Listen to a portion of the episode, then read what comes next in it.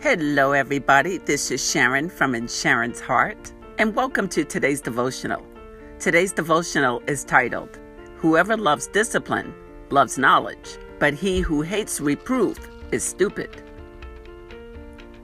Whoever loves discipline loves knowledge, but he who hates reproof is stupid. Those are not my words, they are what the scripture says. Yes, Proverbs 12, verse 1 to be exact. You know what it's saying, right? It's saying that those of us who can learn from our mistakes, take good advice, and gain wisdom are more disciplined and usually better off than those of us who don't, who don't do those things. It's saying we're in a much better position.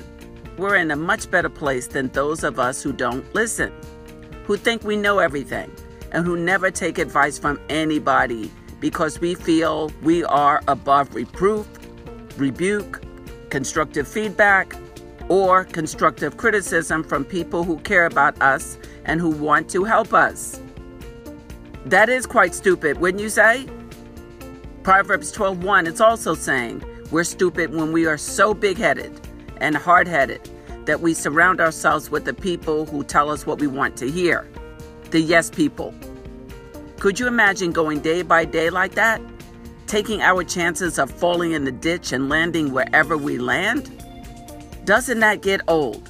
Isn't it time to grow up? We have to listen to somebody. We have to realize there are people who have been there before us, who made the mistakes, and who have much wisdom to give us if we will only listen and apply it. We don't have to learn everything the hard way, right? Anyway, I don't know about you, but I've made too many mistakes and I've been hard headed too long that I realize I need people, smart spiritual people around me in order for me to get better and to be stronger.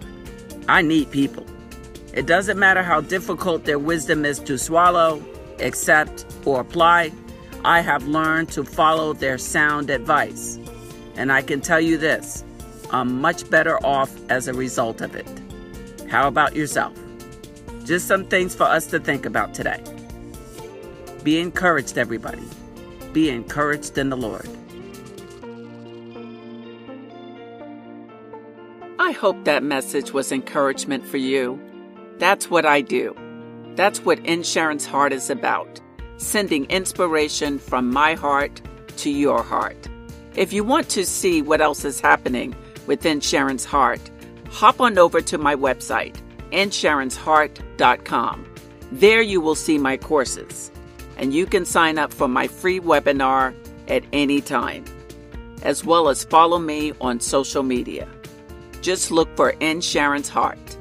Continue to be encouraged and take care of yourself.